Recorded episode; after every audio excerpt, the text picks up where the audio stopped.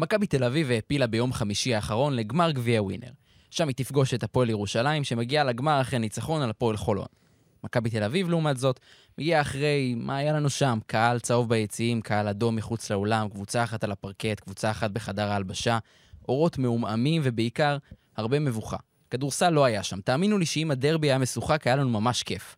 הייתה לנו סטטיסטיקה, היו לנו תובנות על מכבי תל אביב לקראת העונה, במקום קיבלנו תזכורת למשהו שכבר לא מובן מאליו. ספורט חייב אוהדים. במגרשים, באולמות, ביציעים, לא דחוסים בתורי ענק, לא בבית. האלימות חייבת להישאר בחוץ.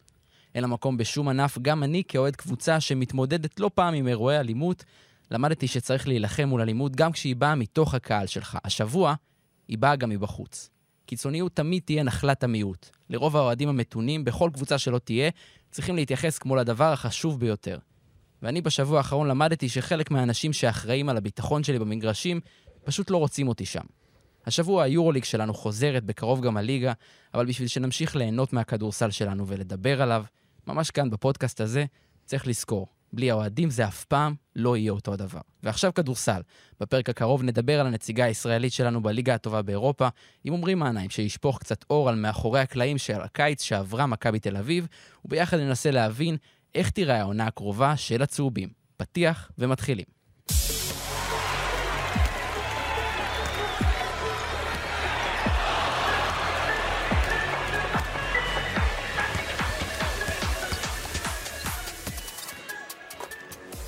פודקאסט יורוסטפ פוד, שלום לכם, ברוכים הבאים לעוד פרק, והפעם פרק הכנה על מכבי תל אביב. אנחנו נתחיל אה, עם עמית שלום, שלום. שר שוהם. אהלן. עמרי מנהיים, כתב הכדורסל הבכיר של ערוץ הספורט ומכבי תל אביב, מה שלומך? שלום, תמיד שמח להיות כאן, אתם יודעים את זה.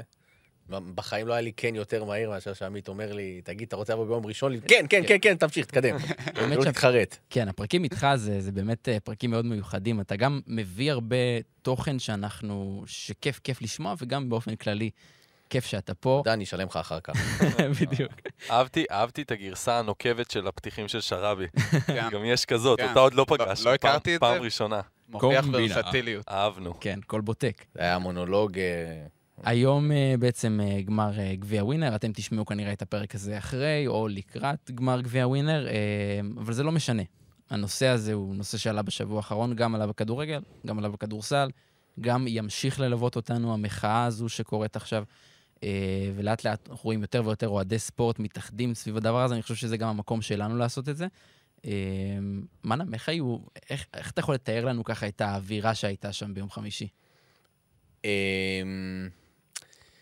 הייתי רוצה להגיד כאוס, אבל זה לא, לא היה כאוטי, כי מהרגע שבו אה, אותו מאבטח אמר לאוהדי הפועל תל אביב שהם נדרשים להציג תעודת זהות, הבנ, אה, הבנת שהולך לקרות פה משהו, הבנתי, זה היה לי ברור, כלומר, היה לי ברור שזה לא עוד משהו, כי אתה סוחב, לא אתה, כלומר האוהדים, סוחבים איתם את מה שהיה בדרבי לפני יומיים, וסוחבים איתם את כל מה שהיה בכלל בשנים האחרונות, ועוד סחבו איתם את זה שאמרו להם להגיע מוקדם, בשש, ורק לקראת שבע פותחים בכלל, רק לקראת שבע אה, בבקשה לתעודות זהות, אבל כאילו העניין הזה זה המיקרו. המקרו פה זה שהפועל תל אביב הניחה את אבן הפינה במאבק הזה, ש...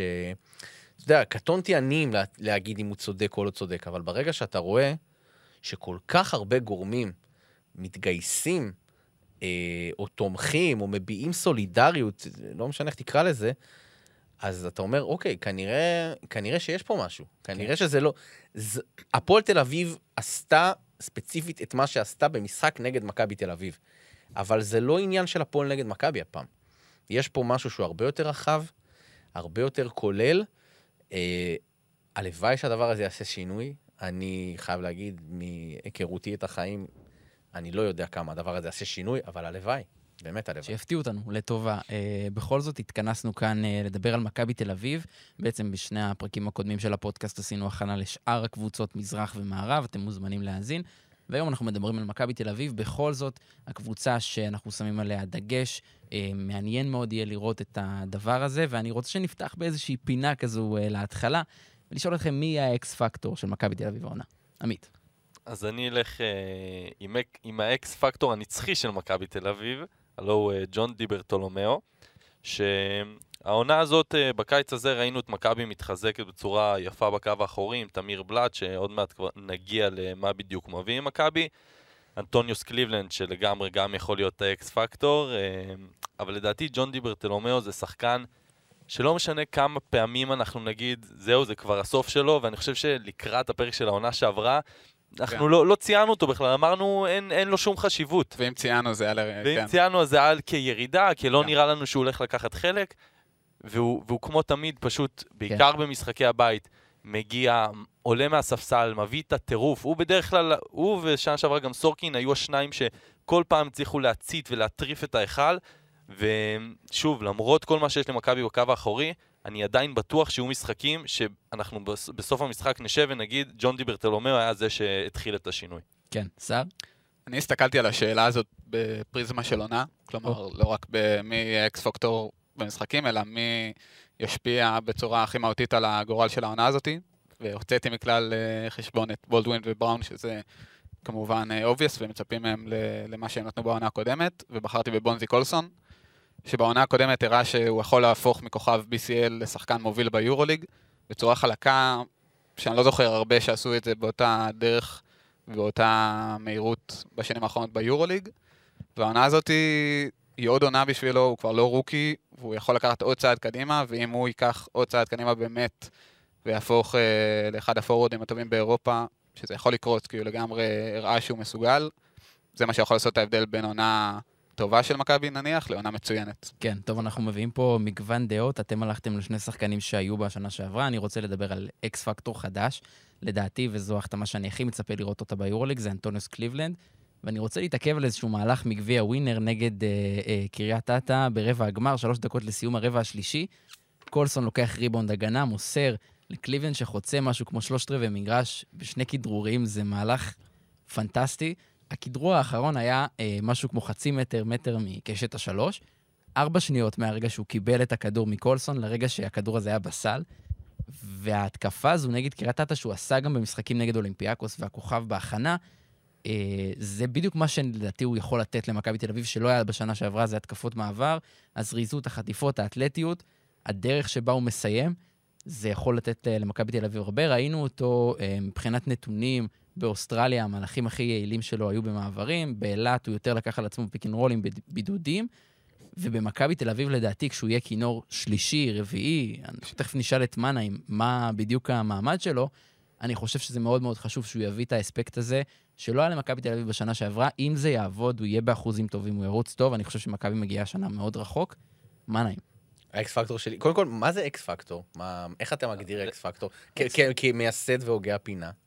X factor נראה לי שזה שחקן שייקח עוד איזשהו צעד קדימה, שמכבי תל אביב לא ציפתה לו אולי. אז, אז אני, אפתיע, כן, אתכם, אני אפתיע אתכם ואני אגיד משהו שהוא ממש obvious, ואני אגיד וייד בולדווין, ואני אסביר גם למה. אמ, שנה שעברה אחד משני השחקנים הכי טובים של מכבי תל אביב, אין פה בכלל שאלה. ואמר לי מישהו ממכבי תל אביב משפט יפה. הוא אמר לי, הדבר הכי טוב שקרה למק... לבולדווין בשנה שעברה ולמכבי, זה שהוא לא נבחר לחמישיית העונה ביורוליג. הוא בא לעונה הזאת, הם אמרו. באימונים, הוא בא, הוא, הוא בא בטירוף. הוא בא בטירוף כי הוא מרגיש שהוא הגארד הכי טוב באירופה. והוא הרגיש שלא מספיק העריכו אותו על מה שעשה שנה שעברה. ואני אזכיר לכם, ישבנו פה גם שנה שעברה ודיברנו על מידת ההתאמה עם לורנזו בראון, איך זה יעבוד, ואיך הוא, עם הכלייה לא כל כך יציבה, איך זה יעבוד בכדורסל של קטש, וראינו שככל שהעונה התקדמה, אה, המטוטלת של אה, נעה מכיוון בראון לבולדווין. ולדעתי, דעתי, אם אתה מדבר על אקס פקטור, וזה לדעתי גם מה שמכבי תל אביב הייתה רוצה, וייד בולדווין יעשה העונה עוד step-up, בעיניי, יכול מאוד להיות שהוא יהיה מועמד אפילו ל-MVP של העונה של כן. כל היורוליג. עוד step-up משנה שעברה. בדיוק, אז זה, זה לדעת... אם, אם אני מסמן פה איזשהו מישהו, וזאת תהפוך, זאת תהיה השנה שבו מכבי תל אביב הזו, תהפוך להיות הקבוצה של וייד בולדווין. זו עוד תחושתי, אני בדרך כלל טועה, אז סליחה, בולדווין. כולנו פה בדרך כלל טועים, אבל זה נראה לי מה שיפה בכל הפורמט הזה. בכל זאת, מכבי תל אביב, אני רוצה שנדבר על הקיץ, בסופו של דבר החתימה ארבעה שחקנים. זה לא מהקיצים של הפינוי-בינוי שאנחנו מכירים מהשנים הקודמות, הרעות בעיקר. היא שומרת על השלד, דיברנו על זה, כבר עשתה את זה במהלך העונה. עם החתמות, בעצם אה, השערות מאוד אה, משמעותיות אה, והארכות חוזה של קולסון, של בולדווין, של לורנזו בראון ושל קטש. אז השנה היא עושה בעצם... סורקין. סורקין, נכון, סליחה. השנה היא עושה קיץ אה, די רגוע ומנסה לחזק ככה אה, את הצדדים שהיו חלשים. מה במכבי תל אביב מרגישים לגבי הקיץ הזה? התחושות במכבי תל אביב זה שהם עשו קיץ מאוד טוב. ואתה יודע, הרבה אוהדים, אתם ראינו את הביקורות ברשתות החברתיות לפני שהתחילו המשחקים, שמה זה הקיץ הזה, ותראו את פנטינאיקוס, ותראו מה עשתה הכוכב האדום, ואיזה עוד קבוצות, ומונקו פתאום הביאו את קמבה ווקר. מילאנו. מילאנו מביאים את מירוטיץ'. וזה אני לא מחדש פה לאף אחד. מכבי תל אביב, עיקר העבודה שלה נעשה בעונה שעברה. וזה לא יהיה כל כך הוגן כלפי מכבי להשוות את הקיץ שלה לקיץ של פנטינאיקוס, שפנטינאיקוס, כל מסת העבודה שלה, או הכוכב האדום, הייתה ליטרלי בחודשי הקיץ. מכבי תל אביב התחילה את, ה, את העבודה שלה, את הפעילות שלה, איפשהו בחודש, מתי זה היה? ינואר, פברואר כבר, כן. שהתחילו הארכות החוזים. ומק- ועצם העובדה שהיא שמרה על הנכסים, ובאמת נכסים, תשמע, עם בולדווין ובראון פנויים, אין קבוצה באירופה שלא קופצת עליהם. כאילו, אתה יודע, ברור שהכל עניין של התאמה והכל, אבל... אה, וכאן על בונזי קולסון. אז אה, את עיקר העבודה היא עשתה באמת בזה, ואיזה שהם שיפוצים שעשו. שמע, עד עכשיו לא כולם נראים כמו בול פגיעה, אבל אנחנו בשלב מאוד מאוד מוקדם, אתם יודעים, זה, זה עוד ייקח זמן. אה, אתה רוצה להתחיל, אתם רוצים להתחיל עם מישהו ספציפי? נראה לי. שכן. בוא, בוא נדבר, אה, נראה לי, על תמיר בלאט. יאללה, תמיר בלאט. אז קודם כל אתה צריך להשוות אותו למה שהיה שם קודם. אגב, שאוט-אוט ליפתח זיו, היום עוד משחק טוב בגרנדה. כן. אמנם לא, אה, לא ניצחו, נפסידו לג'ירונה, נכון? לז'ירונה. קורונה. חבל, אבל אה, זה שחקן אחר. אבל זה שחקן שהוא הרבה יותר מתאים למערכת, ואם אתה מחזיר אותנו לתחילת הקיץ, זה השחקן שמכבי תל אביב היה לה הכי חשוב להביא.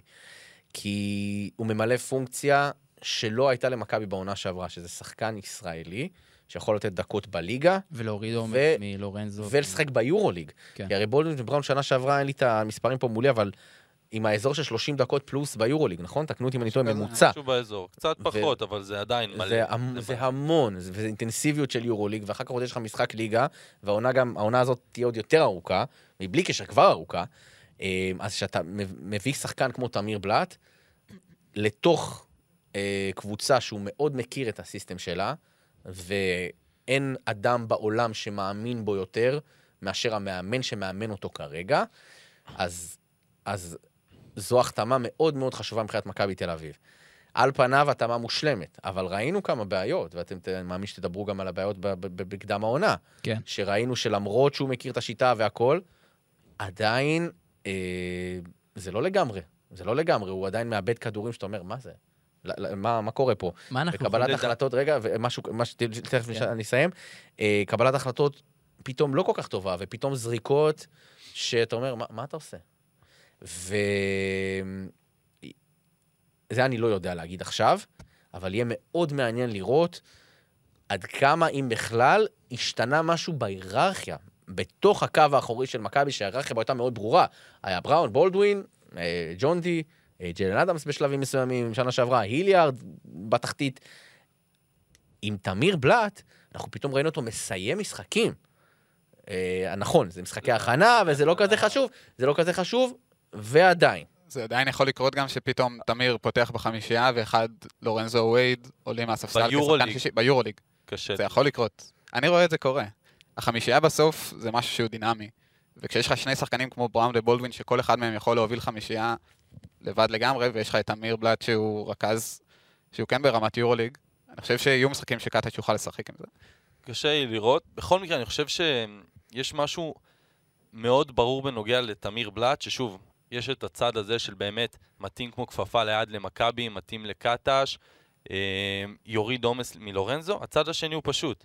תמיר בלאט, בשלב הזה, לא נראה לי כמו רכז שני של קבוצה ששואפת להגיע לפיינל פור יורוליג. אתם יכולים לחשוב אחרת, לדעתי, תמיר בלאט, אנחנו ראינו אותו בשנה שעברה, נותן עונה טובה, עונה אישית טובה. אמ, אבל בסופו של דבר הוא שיחק בקבוצה הכי גרועה ביורוליג, או אחת משתי הקבוצות הכי גרועות ביורוליג, נתן מספרים יפים.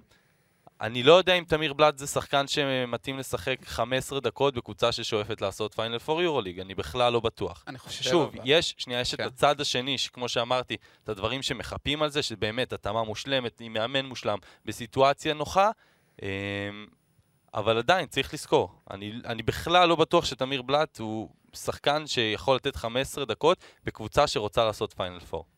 בלי קשר לזה שאני חושב שכן, נראה לי הערך של תמיר בלאט הוא באמת לא רק במה שהוא מביא בעצמו למשחק, אלא באמת למרווח שהוא יכול לתת לשני הכוכבים. ובמובן הזה ההחתמה הזאת אפילו יותר משמעותית מהיכולות עצמן של אה, תמיר, כי הוא שדרוג באופן יחסי ליפתח זיו, ובראון ובולדווין יוכלו לנוח הרבה יותר גם בליגה וגם תוך כדי משחקי יורוליג, והמשמעות של זה תהיה גדולה מאוד. אז אני חושב שבמובן הזה, באמת, מכבי רק מרוויחה פה. זה הדבר הכי משמעותי, העניין של הליגה, כי באמת לורנזו בראון, ראינו אותו בסיום העונה שעברה.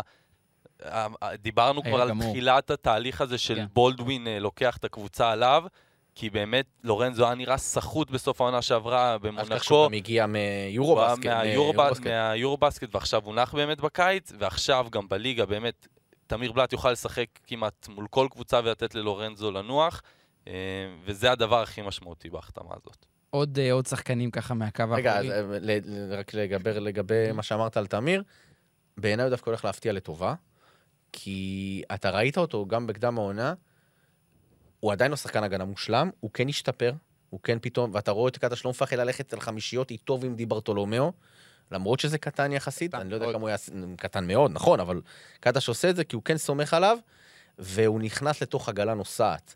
כלומר, יש לו תיאום נהדר עם סורקין, ראינו את זה עוד מה- בנבחרת, ויש תיאום טוב.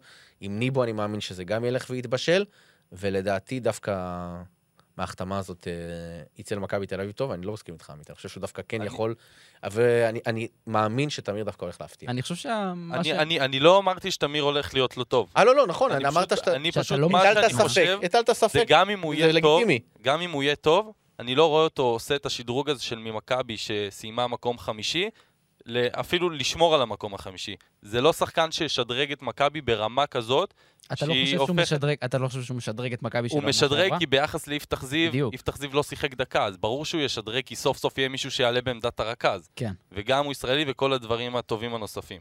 אבל בסופו של דבר, כשאני מסתכל על קבוצות ששואפות להגיע הכי רחוק שיש במכבי של השנה, לדעתי היא כזאת, אז אני לא יודע אם תמיר בלאט, זה, זה רכז של 15 דקות שיכול אה, לשחק בקבוצת פיינל פור, כזו כן. שרוצה להיות כזאת. אני כאילו מצד אחד יכול להבין מה שאתה אומר, מצד שני גם אה, מנהיים אמר, אני חושב שהגיבוי והגב שהוא מקבל מעודד קטש מאוד מאוד יעזור לו. הוא ידע שהוא יכול לקחת על עצמו, וגם אם הוא יעשה טעויות במשחקים הראשונים, יש לו את הגיבוי מהדבר הזה, וזה לא דבר שהיה ליפתח זיו ב... באותה צורה. נכון, והשאלה גם איך הוא יתמודד אם לא ילך. תמיר, כאילו, איך תמיר בלאט יתמודד כשהוא לא ילך, כי עכשיו, עד עכשיו הוא באמת שיחק באלבה ברלין, שאומנם היה שם את מאודולו וג'יילן סמית שרבו איתו קצת על דקות, אבל בסוף הנתח שלו היה מובטח. פה זה לא בהכרח המצב, וזה ואפס באמת. ציפיות. ו- ומשהו שיש לתמיר, אבל שלדעתי זה יעמוד לזכותו, יש לו ביטחון מטורף, הוא כאילו רק מגיע לקבוצה, אתה יודע, על פניו רק... הוא זורק פתאום משמונה מטר, הוא לא מפחד לזרוק שלוש שלשות בהתקפה, כן. ודווקא לזכותו אני אומר את זה. אבל זה תמיד היה לו, את הביטחון נכון. הזה. בטח ובטח כשהמאמן שלו זה קטש. טוב, עוד חיזוק אה, ככה לקו האחורי זה אנטוניוס קליבלנד, שחקן שראינו אותו פה במחוזותינו בהפועל אילת. כמו שאני אמרתי בפתיחה, תסכימו איתי, לדעתי התפקיד שלו עכשיו הוא קצת שונה ממה שהוא עשה באילת. איזה מקום היית משבץ אותו ככה בהיררכיה של מכבי תל אביב? שמע, זאת שאלה שלדעתי, גם עודד קטש עדיין לא יודע לענות עליה. כי, שוב, אם נגיד מחר יש גמר גביע, מי החמישייה שאתה מלביש?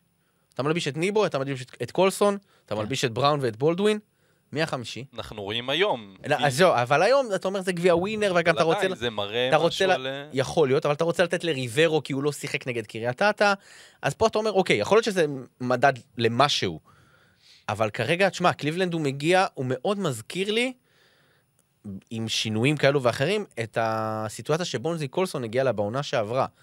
שחקן שאתה יודע שהוא יכ... הוא אקספלוסיבי כזה, כן. אקספלוסיבי, כלומר, אה, קליבלנד אפילו יותר אתלט ממנו, אבל אקספלוסיבי, שהוא פתאום יכול לפרוח, הוא פתאום, אתה יודע, שחקן של מגרש פתוח, כזה אחד שאתה רואה אותו ביד אליהו, איך הדבר הזה נדלק תוך שנייה עם איזה, עם המהל... אם תאריך רוצה את המהלך הזה נגד קריית אתא, במחזור הראשון נגד פרטיזן, הוא מעיף את ההיכל השמיים. כן. אמ, אבל אנחנו ראינו שיש לו כמה מגבלות, שזה גם במכבי תל אביב יודעים. א', הקליעה שלו היא עדיין לא 100 אחוז. אה, מה זה עדיין? הוא לא, לא, הוא לא, לא קלעי. הוא לא קלעי שלשות גדול, הוא ואנחנו לא יודעים, זורק הרבה. נכון, ואנחנו יודעים שבסגנון של קטש שיש את הגארדים שמשחקים את ה pick and roll, כן. יש את הגבוהים שחוסמים, יש את הגבוה שמתגלגל, ויש את ההוא שעומד בפינה, או את השניים שעומדים בפינות, וקליבלנד אמור להיות זה שעומד בפינות. אה, זה א', ובכלל, משהו בהתקפה העומדת פחות נוח לו. אתה רואה במגרש פתוח, הוא...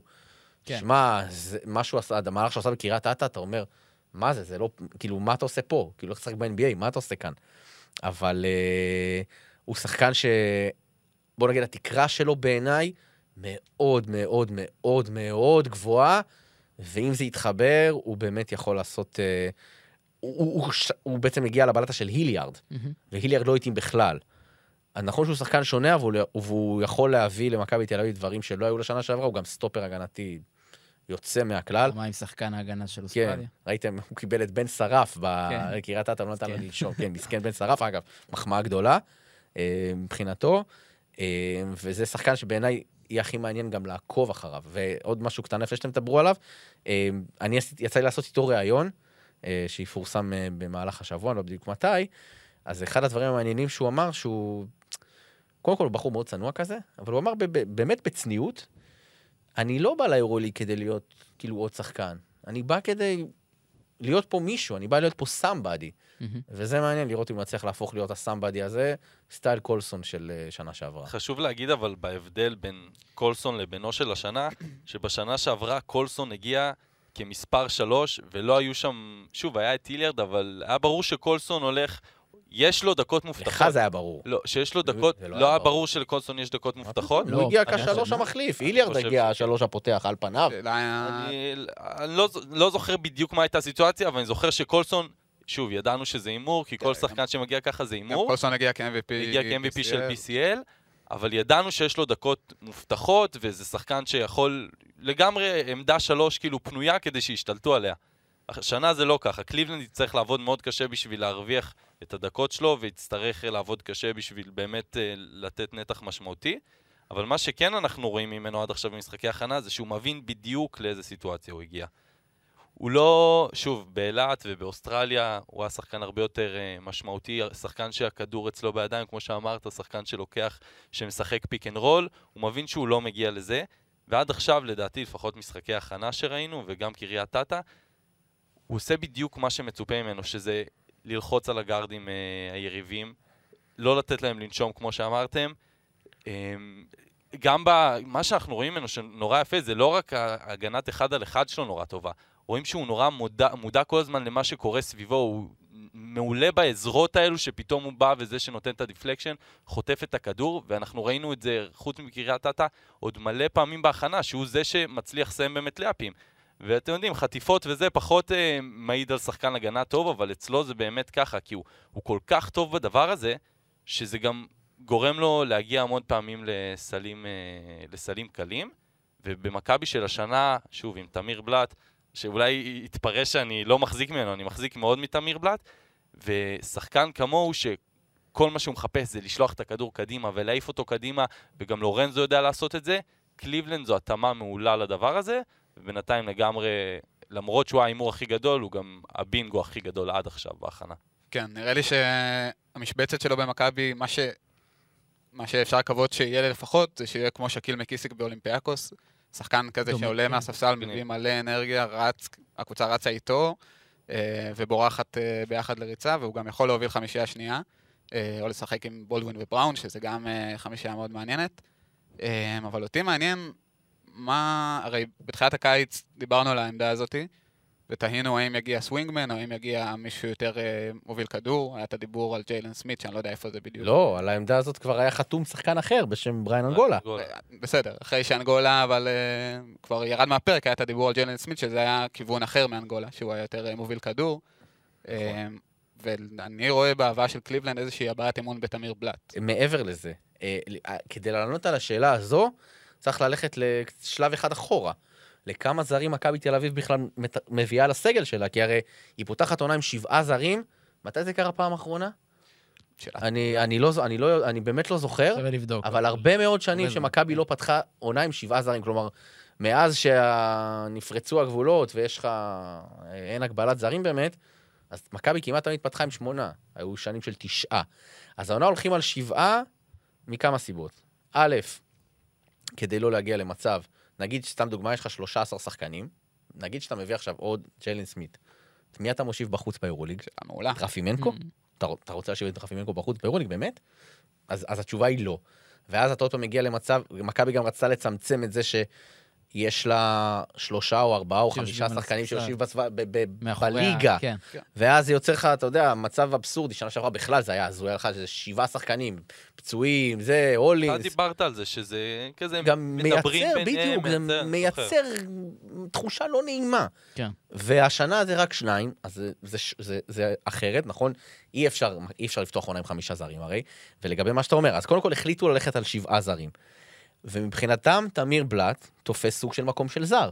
זה שחקן שיכול לתת דקות משמעותיות בקו האחורי, והייתה מחשבה להוביל מוביל כדור, סטייל נגיד אנגולה, ג'לן סמית, שם קוד, אבל הבינו שזה ידרוך על הרגליים של, אה, של בלאט, כי במילא יש את בראון ואת בולדווין ואת ברטולומיאו, שיקבלו דקות, גם בליגה, גם ביורוליג, אבל אנחנו מתייחסים כרגע ליורוליג, אז יקבלו דקות ביורוליג, איפה תכניס שם עוד שחקן?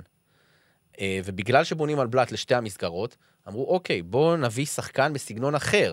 כלומר, לא אנגולה, אלא מישהו שהוא לאו דווקא מוביל כדור, אלא כזה שיכול להביא דברים אחרים. מגרש פתוח, הגנה, אתה יודע, תחשוב, יכול, אתה, היה דקות של חמישייה שקאטה שלח עם בולדווין, דיברטולומיאו וקליבלנד. כן. שמע, זאת חמישייה שיכולה לעשות לחץ, לחץ מטורף. מטורף על הכדור. כן. וכולם יכולים לשמור על כולם. כן. כלומר, ב- ב- ב- בעמדות 1 עד כן. 3. קליבלנד גם יכול לשמור פתאום, לא יודע, על הארבע, ממול, אתה יודע, כן. תלוי כן. מי זה. אז אה, לשאלתך, ההחלטה להביא את קליבלנד נבעה מתוך הבנה שבקו האחורי, מכבי תל אביב, לא שהיא לא צריכה עוד שחקן, היא לא רוצה להביא עוד שחקן, כי יש איזושהי, היא, היא, היא לא רוצה להגיע למצב שבו יהיו כאלה שאמורים לשחק ומשחקים פחות, וקליבלנד ענה על צורך אה, שהוא יותר הכרחי מבחינת מכבי תל אביב מבריין אנגולה, או ג'לן סמית, וזה סלל לדרכו של קליבלנד, גם היה, היה עניין עם buyout, שהם אה, שילמו ל- לאדלייד, לאדלייד, נכון, האוסטרלית, אגב, הייתי שם אחלה עיר. אה, ותשמע, ראינו אותו באילת, נכון, אמרת, הוא רול אחר, אבל הוא לגמרי, לגמרי, ומה שעמית אמר מדויק, כי הוא גם אמר את זה בעצמו. הוא מבין שהוא מגיע להיות כינור שלישי, רביעי, חמישי, הוא כבר לא... זה לא הפועל אילת, והוא הוא יודע ממש ש... בסדר עם זה. נכון, והוא בסדר עם זה, והוא יודע שאת מה שהוא צריך לעשות, יש לו מרווח זמן הרבה יותר קצר לעשות, הרבה יותר קטן, ובואו נראה אותו עושה את זה. יש שחקן שאני קצת מתקשה להבין בדיוק מה הוא צריך לעשות ואיזה מקום הוא ממלא, וזה ג'יימס אה, ווב, טלסקופ החלל. אז אה, מה אתה יכול לספר לנו על ההחתמה הזו של מכבי תל אביב? זה, זה בא קצת, זה הפתיע, היא זה הפתיע הייתה את כולם. מהירה. היא הייתה מאוד מהירה. קודם כל, צריך לחבר אותה לריברו, כלומר, אה, כי בכלל, כל העניין של הארבע השנה באירופה, זה עמדה שכולם חיפשו. כן. והיה מאוד מאוד קשה למצוא שחקן. כלומר, האופציה של קטש לעמדה הזו, הראשונה, אתם יודעים מי היה? קוסטלו, לא? הוא רצה. לא, קוסטלו זה יותר על ריברו. אם אנחנו... בארבע, מי היה? קריס ג'ונסון. קריס ג'ונסון. אה. שבסוף כמובן. עכשיו, עם כל, בלי, מבלי חלילה לגרוע אה, מכבודו, לזלזל בקריס ג'ונסון, הוא לא שיחק אף פעם ביורוליג. וזה במידה מסוימת גם מראה על, על, על הדלות בשוק. כן. כן. כלומר, אין לך פה איזה שפע מטורף. אה, בסוף, למה לא הגיע ג'ונסון? מכמה סיבות. אה, א', כי באמת, כי מכבי הבינו שבפורמט של שבעה זרים, אולי זה לא מספיק טוב. גם עניינים של מס שמייקרים, הרי הוא שנה, לדעתי שנה שישית בישראל, אז זה כבר, אה, המס הוא אחר. ובנוסף, ג'ונסון, מכבי חיפשה מישהו שהוא יותר ארבע. כזה שיכול לשחק בשלוש, אבל ג'ונסון הוא לא בדיוק, רמת יורוליג הוא לא ארבע. יותר שלוש. הוא יותר שלוש, בדיוק, הוא יותר שלוש, וג'יימס ווב הוא הרבה יותר ארבע. עכשיו, איך נפל העניין עם ג'יימס ווב? באמת מאוד מהר, כי ווב היה בחוזה בוולנסיה. אבל אז אה, קרו כמה דברים, וולנסיה החליטה שאם תהיה את האופציה, היא באמת תשתחרר מהחוזה, ומכבי סגרה את זה תוך אה, ממש... שעות, אה, לא? לא, לא כמה שעות, זה לוקח, אבל סגרה את זה מאוד מהר. גם מתוך הבנה שלא בטוח שיהיה יותר טוב. כן. ושמע, ראינו את ווב במשחקי ההכנה, הוא... זה לא זה. זה עדיין לא זה. זה עדיין לא זה, ברור שיש הרבה... ואנחנו רואים שלפחות בשלב הזה, חמישייה של קטש אה, זה ניבו וג'יי כהן. כלומר, זה לא אומר שג'יי כהן הוא שחקן יותר טוב מג'יימס ווב, אבל כרגע ג'יימס ווב עדיין לא נכנס לעניינים. היה- הוא הוא באחוזים, כן, חוץ ממשחק אחד טוב שהיה לו נגד, מי זה, האולימפיאקוס? או אולימפיאקוס, פנתינאיקוס? כן, שהוא החזיר מול אולימפיאקוס. כן, אולימפיאקוס שהיה לו 15 נקודות. כל המשחקים היה רע. אפשר להגיד. שבהיררכיית הזרים של מכבי תל אביב הוא האחרון כרגע? לא, לא, לא בהכרח, אני לא חושב. לא בהכרח. פשוט שחקן שהוא מאוד חשוב נראה לי למכבי באופן כללי, כי בדיוק. בסוף הוא הגיע במקום ג'רל מרטין שהלך אה, בתקווה שווב יהיה יותר מתאים ממנו, יש לו כליאה שאמורה להיות הרבה יותר יציבה, והוא אמור להיות יותר סולידי באופן כללי. ואם הוא לא יביא את הריווח הזה, מה שלא היה שנה שעברה, כמו שציפו מעמדה מספר 4, אז בעצם לא עשו פה כלום. כן. אה, אז לכן קטש חייב אותו, הוא חייב לתת לו את הדקות וחייב לתת לו את הביטחון, כי אם זה לא יעבוד איתו, זה ישפיע על כל המערכת, ובעצם לא יפתרו את החור הזה שהיה בעונה הקודמת. כן, הוא בא לבלטה מאוד ברורה, כאילו, בוא נסתכל על איזה עוד ארבע יש בסגל. למכבי אין שם יותר מדי. שוב, ג'יי כהן שאנחנו חוזרים אליו כל פעם, שאני מאמין שבמכבי היו מעדיפים אה, שישחק כמה שפחות בסופו של דבר. לא, לא, לא, קטש מאוד מאוד אוהב אותו, זה לא גימיק. אבל, אבל עדיין, נכון, הוא לא שוב, top יורוליג. הוא לא, הוא לא קרוב להיות top יורוליג, הוא עושה, חלק מהדברים הוא עושה מאוד יפה, אולי אבל סורקין, במכבי כאילו, היו מעדיפים, אבל שוב, וסורקין שרוצים כנראה לתת לו, כן, זה גם בטח נגיע. נגיע לזה, כן. אבל גם סורקין הוא לא 4-4, אז ג'יימס ווב הוא באמת הגיע כדי, בסופו של דבר, אני מאמין שקטש רוצה שזה שחקן שישחק אצלו 25 דקות בממוצע לערב. אמ, ובאמת זה נורא פשוט, כמו שסער אמר, העונה הזאת של ג'יימס ווב תקום ותיפול על האחוזים שלו לשלוש. כי אנחנו יודעים שהוא שחקן הגנה טוב, ואת זה הוא הולך לתת, אבל אם הוא לא יצליח לעמוד בפינה ולקלוט את השלשות באחוזים טובים, אז uh, אני לא יודע כמה זמן, uh, כמה הוא יצליח. אני אגיד לכם משהו לגבי, לגבי ווב. בלאט על יפתח זיו, זה די ברור שזה שדרוג. לא כי תמיר יותר טוב ממנו כשחקן כדורסל, כי הוא פשוט הרבה יותר מתאים. קליבלנד על דארן היליארד slash אוסטין הולינס, שדרוג. שדרוג, שוב, לא כי הוא שחקן, לא בהכרח כי הוא שחקן יותר טוב, עוד שלא ראינו אותו. שחקן יותר מתאים יותר לפחות נראה. כן. ג'יימס ווב על ג'רל מרטין, על הנייר, אמור להיות שדרוג. אני לא... אם זה לא יהיה שדרוג, אז פה אתה יכול להגיד, אם, אם בדיעבד, שוב, בוא לא, אני לא אשחק בנדמה לי, אבל אם מכבי תל אביב לא תצליח וווב לא יהיה טוב, אז אתה תגיד, יכול מאוד להיות שעל העניין הזה מכבי תל אביב אה, נפלה. אוקיי, עוד שחקן שחתם הקיץ, וזה ריברו גם, אמרנו שנכניס אותו ככה ב...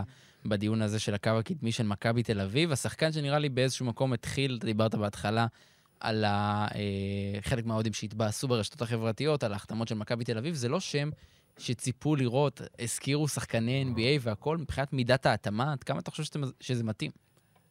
בוא נראה. שמע, לא, באמת שאני לא יודע להגיד, אני יכול להגיד, הוא לא היה האפשרות הראשונה, כי מכבי ידעה שהיא מחפשת שני, פור, שני שחקנים לקו הקדמי. כן. אחד במקום ג'רל מרטין, אחד במקום אלכס פויטרס. עכשיו, אם אנחנו הולכים עוד אחורה, שזה כבר פחות רלוונטי, אבל היו חילוקי דעות בתוך מכבי. קטש, אבי אבן, דויד בלאט, הנהלה, את מי משאירים, על מי מוותרים. קטש רצה להמשיך, להמשיך עם פויטרס. אה, והיו קולות בתוך מכבי שרצו להמשיך עם מרטין. אתה יודע, היו איזה שהם חילוקי דעות, בסוף אמרו, קטש אוקיי, לא רצה להמשיך עם מרטין? קטש לא רצה את מרטין. לא רצה. אה, שוב, מה זה, אתה יודע, הוא פשוט חשב כן. שאפשר להביא משהו יותר טוב, ואנחנו אוקיי. ראינו, מרטין, שמע, כמה הוא קלה נגד מונקו? אחת מ-15? מונקו זה מה ש... זה... אה, קרה לו מה שקרה לקינן אוונס, אגב. כן. בסדרה נגד ריאל מדריד. לפני שתי עונות, שאוונס היה נראה שהוא ממשיך, אבנס היה חושך מצרים, ואמרו, מכבי, אוקיי, בוא נלך על מישהו אחר. אבל זה עיתון של אתמול. אז אה, מכבי החליטה שהיא מביאה שני שחקנים. אחד, יותר אוריינטציה של ארבע, שמרווח את המשחק, יכול אפילו לשחק קצת בשלוש, קרי, ג'יימס ווב שדיברנו עליו, והשני, ארבע יותר גדול, שיכול לתת דקות בחמש, יותר מסיבי, וריברו לא הבחירה הראשונה. הוא, אני יכול להגיד, מכבי מאוד מאמינים בו. כלומר, דיברתי עם אנשים ממכבי תל אביב עליו, הם, הם עפו כאילו... שזה הולך, אה, הוא הולך להפתיע את כולם. וואלה. זה מה שאומרים כרגע, אבל אה, היה זק לידי, שרצו מאוד להביא אותו, נשאר פרטיזן. בפרטיזן. קמינסקי. אה, שמיץ, שמאוד רצו אותו, נשאר בז'לגיריס. קמינסקי היה מאוד יקר, בהתחלה הוא רצה NBA, מכבי כבר לא, לא רצה לחכות לו, והופ, הוא הגיע לפרטיזן בלגרד, והוא יגיע גם להיכל ביום חמישי, יחד עם לידי אגב. אה, ושוב, גם פה אנחנו חוזרים להיצע של השוק, שהוא היה לא, לא גדול במיוחד, כלומר, אה, ארנן גומז זה לא שחקן שמכבי יכלה להביא, שהלך לפנטינאיקוס, אז בהינתן השוק, ובהינתן מה שמכבי תל אביב חיפשה, היא חשבה שזו האופציה הטובה ביותר, וכמו שאמרתי לך, הם מאוד מאוד מתלהבים ממנו. מאוד אוהבים אותו, עד כמה הוא, מת- כי הוא, הם מרגישים שהוא כן מביא להם משהו שלא היה להם שנה שעברה ברמת הקשיחות, ואנחנו דווקא ראינו דקות די טובות שלו ליד סורקין. בהרבה מאוד משחק, בהרבה משחקי הכנה, שמע, הולכים, אין, אין, אין פוזיישן שהם לא מתאבדים על האופנסיב ריבאונד. והוא הוא, הוא מאוד מסיבי.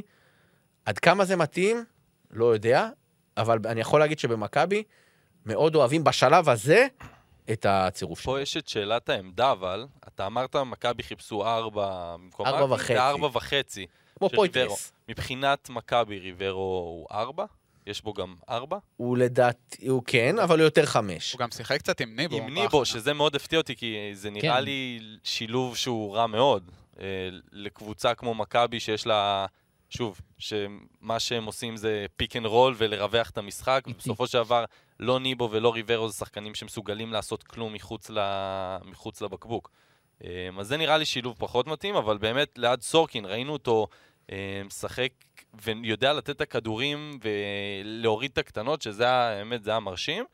אני חושב שליד ניבו אנחנו לא נראה אותו משחק יותר מדי, ואם כן, לדעתי זה פשוט לא יעבוד בסגנון של הפויטרס וניבו של השנה שעברה. אמ, אבל אה, שוב, ליד סורקין לדעתי זה משהו שיכול לעבוד. כן, אני אוהב את ההחתמה של ריברו מאוד, האמת, אני חושב שהוא יביא למכבי משחק גב לסל שלא היה... אתה כזה היפסטר. אתה היפסטר כדורסל.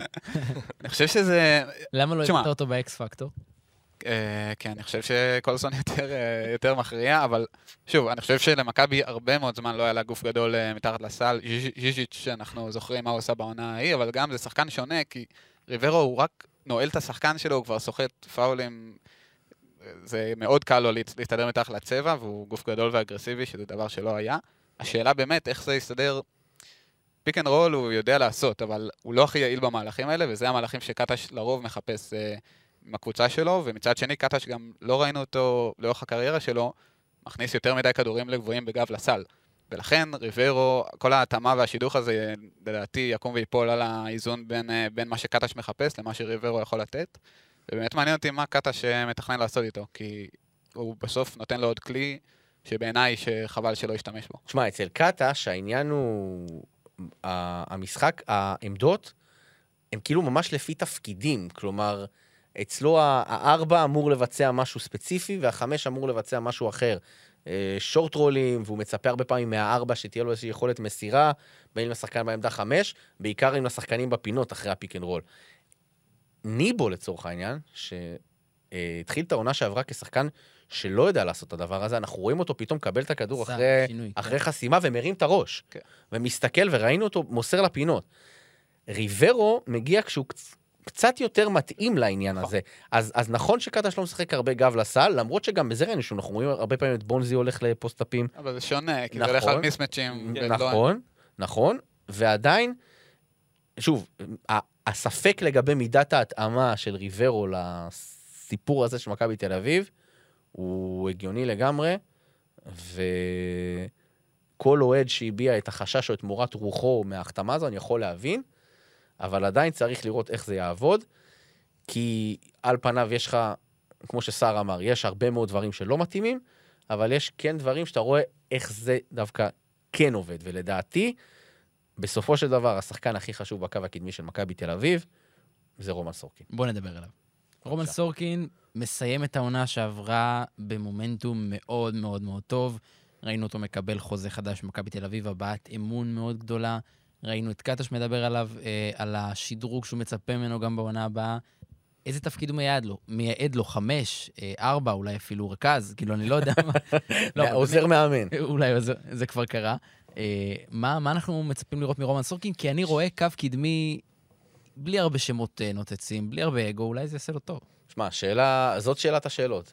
אם היית, אם היית עושה פה פינה ואומר לי לכתוב שאלות שילוו את העונה של מכבי, הייתי. אומר, מה, איזה שימוש יעשה אה, קטש ברומן סורקין העונה?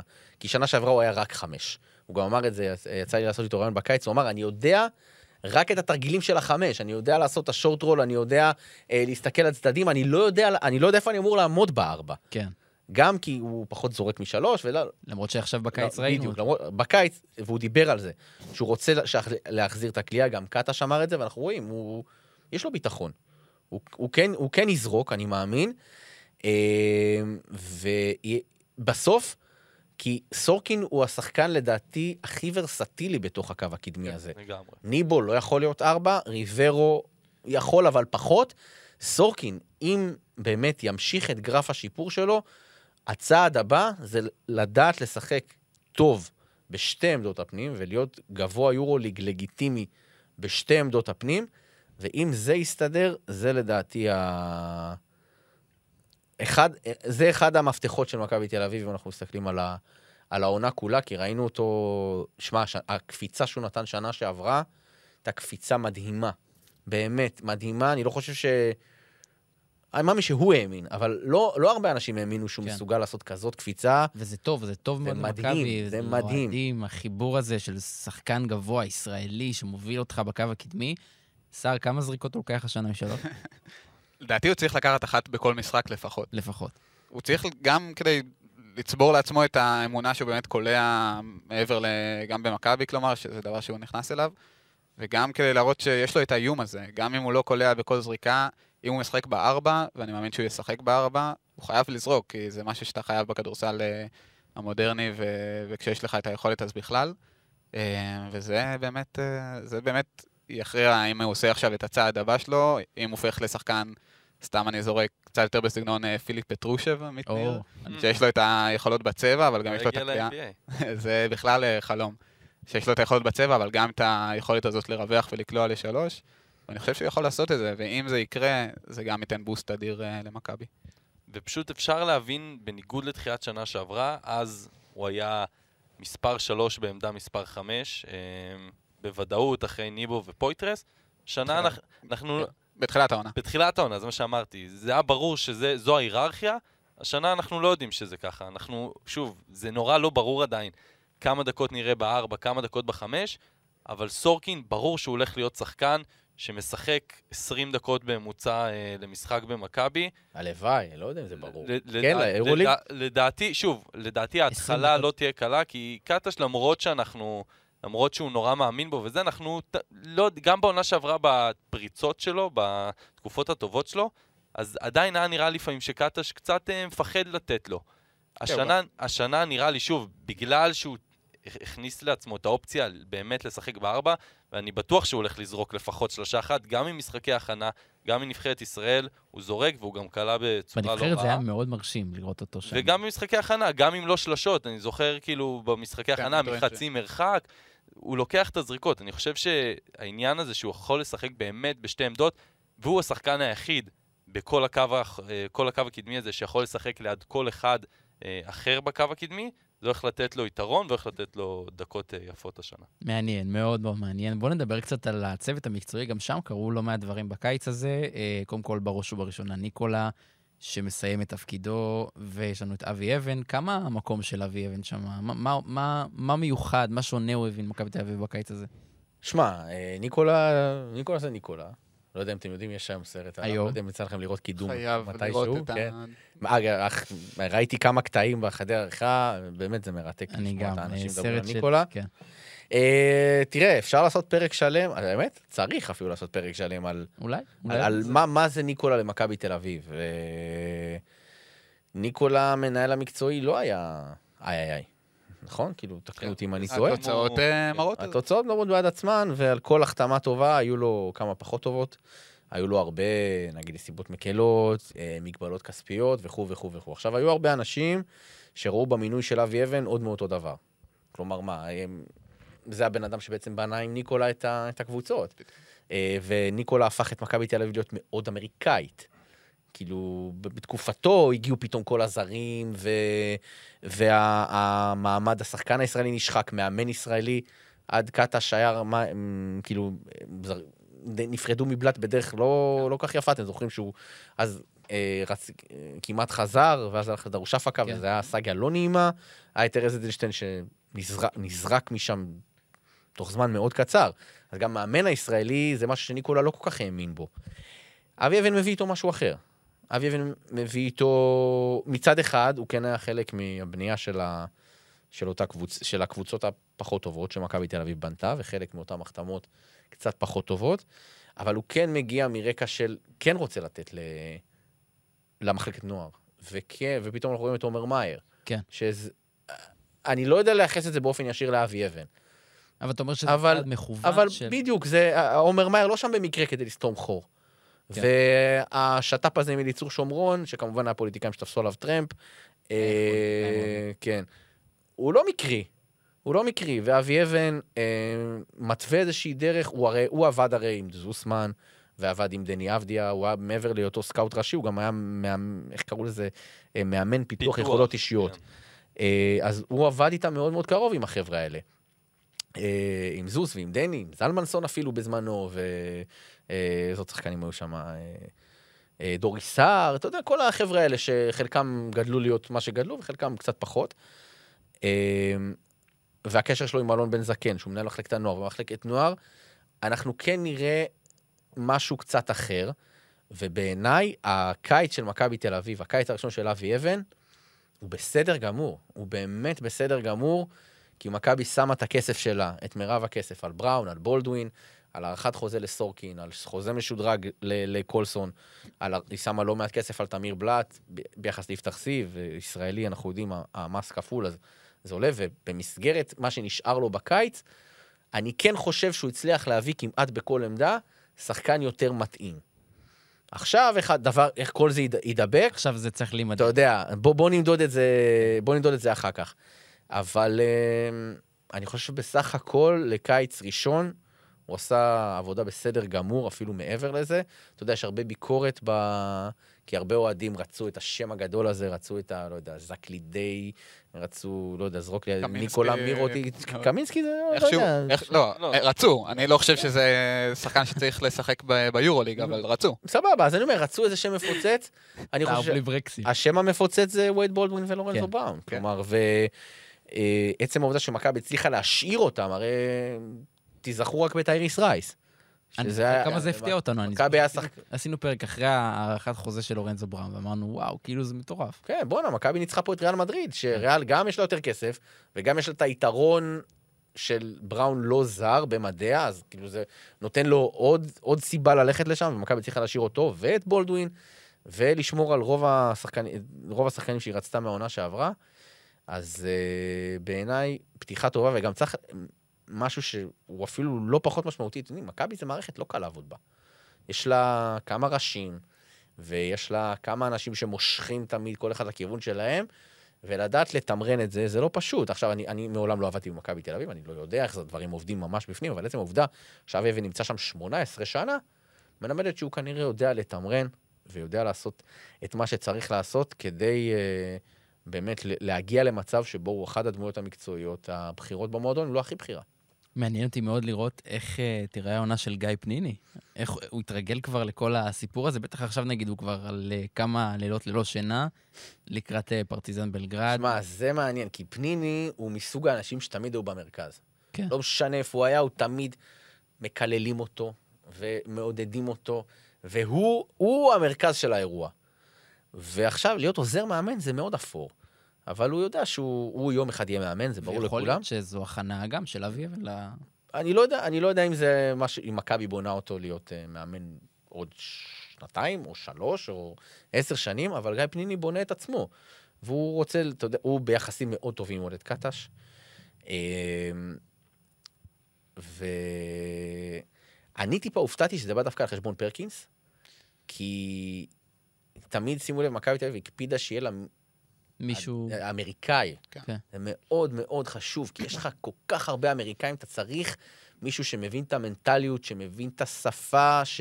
כן, יחסי אנוש בדיוק, אתה צריך מישהו אמריקאי, ותמיד היה לך את, אה, את אה, טים פנינג לפני, ואתה יודע, תמיד יש איזה מין צינור כזה שיהיה להם, שהם ירגישו גם קצת יותר בבית, יותר בנוח, אבל פניני זה משהו אחר, הוא גם שחקן, הוא היה איתם באותו חדר הלבשה, אז הוא כן, אה, כן יודע, ובלי קשר, שנה שעברה, קטש התייעץ איתו כמעט בכל משחק יורוליג, אתה יודע, אתה רואה, פניני מתחיל כזה בספסל של כל הפצועים, ולאט לאט ככה מתקרב, מתקרב. וממש קטש מתייעץ איתו על איזה תרגיל ואיזה זה. הוא... אומרים שהוא באמת מבין כדורסל ברמות מאוד מאוד גבוהות. אני מאמין שבעונה הזו הוא קצת יוריד פרופיל. בעונה, לא יודע כמה הוא יישאר אה, עוזר מאמן שני. יוריד פרופיל כמה שזה, לקראת uh, הפרק הבא שלו, שהוא יהיה מאמן אני הערכתי שיום אחד הוא יאמן מכבי, אני. מאמין שזה יקרה. אני. אני, אני לא יודע אם...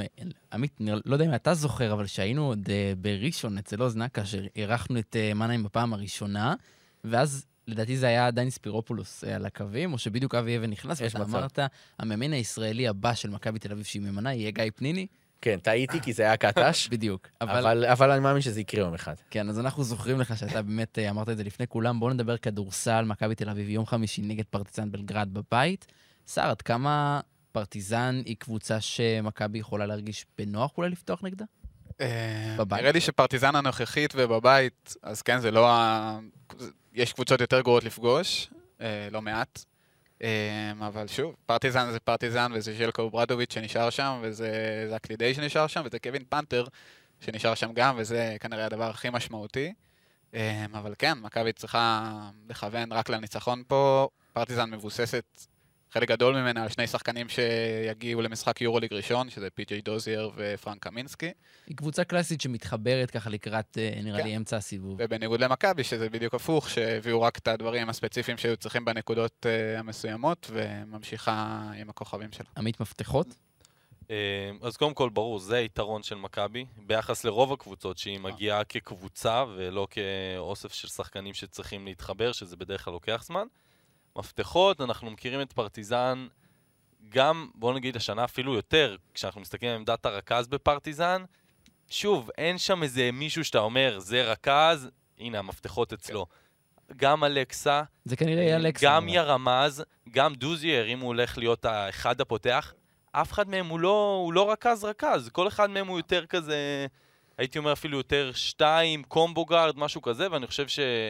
שוב, מעבר לזה שזו קבוצה חדשה, מכבי תוכל לנצל את זה בלחץ מתמיד על הכדור, על כל המגרש, כי לא יהיה להם קל בהתחלה, ויש למכבי שחקנים כמו בולדווין וקליבלנד שיודעים לעשות את זה בצורה מצוינת. והחיסרון לדעתי הכי בוהק של אה, פרטיזן העונה זה עניין הפיזיות. כן. קבוצה פשוט לא פיזית. הם כן. הביאו... הם וזה, שיח- ב... הלך- בדיוק מה שייחד אותם בשנה שלפני זה. בדיוק, כי לסור, לסור שהיה מפלצת צבע ואף אחד לא רצה להתקרב אליו בתוך הצבע, הוחלף בקמינסקי, שקמינסקי יכול, להיות, יכול להתברר כשחקן התקפה נפלא. כקלעי, אה, ולסיים גם עם 15 נקודות בממוצע במשחק, אבל בסופו של דבר, בתוך הצבע, הוא לא מזכיר בכלל את לסור. ושוב, גם החמשים האחרים שיש שם, אם אנחנו מדברים על סמיילגי, צ'וקו פריביצה, אני מת עליו, על הסמיילגיץ' הזה. הוא אחלה שחקן, אבל אף אחד מהם הוא לא, הוא לא מפחיד אותי. כן, הוא לא גוף גם. הוא לא גוף, הוא לא מפחיד. מכבי תצטרך ללכת, לדעתי, במחזור הראשון חזק מאוד פנימה לתוך הצבע, אם זה הגארדים, שאנחנו יודעים שגם לורנזו, גם בולדווין, גם קליבלנד יכולים לעשות את זה. גם, שוב, בכל מהלכי ה pick and roll, אני מאמין שהצבע יהיה יחסית פרוץ. בטח ייקח לפרטיזן זמן עד שהם יתחילו לבנות שם משהו טוב. אה, תרשום, אה, מכבי צריכה, צריכה לנצח את המשחק הזה. תרשום double גם. double לסורקין. double double לסורק. לסורקין. אני, אני, אמ, על המיקרו התעכבתם ואין לי מה להוסיף על זה. אני רק אגיד שבמקרו, אה, ההגרלה של מכבי תחילת העונה הזו די קשה. ביחס לעונות ביחס לעונה כן. שעברה במיוחד, ואתם זוכרים, בעונה שעברה היה את הנרטיב של אוקיי, אנחנו בונים קבוצה מאפס, אז לגיטימי להפסיד לביירן בחוץ, אה, שהם כלו עליהם 98 נקודות, ולגיטימי להפסיד לכוכב האדום שהייתה אז לא דומה לכלום ושום דבר. העונה אין להם את ההנחה הזאת. והמשחק מול פרטיזן, נכון שזה רק מחזור ראשון מתוך 34, כן? 34, בלי ה play-in, זה אפילו. בלי ה play-in. זה וואחד משחק. כי אם מכבי תל אביב מפסידה את זה, עם כל זה של המשכיות, ומשחק בית, שאתה פייבוריט בו, זה, תשמע, זה מדליק נורות אדומות כבר במחזור הראשון. עכשיו, אנחנו יודעים, מכבי תל אביב זה לא מקום רגוע. ואין לה את ההנחות האלה. העונה, אין לה את ההנחות האלה. היתרון שלה על הרבה מאוד קבוצות, קחו את פנתנקוס, אתמול כמה, כלו 11 נקודות נגד אולימפיאקוס במחצית. זה היה. אחת, וזה פנתינאיקוס עם, עם לסור ועם וילדוסה ועם אה, סלוקאס ועם, באמת, תספר את זה למי שהימרו שחקני שהימרו על- שהם יהיו הפתעת העונה. אה, אבל- אז, אז ל, אה, זה רק ממחיש כמה. כן. קשה להתחבר כקבוצה, לא משנה שבאמת פגשו אתמול מתנגד מאוד מאוד חזק אולימפיאקוס. אז מכבי אמורה, עם הרוח הגבית של העונה שעברה, לתת פתיחת עונה טובה.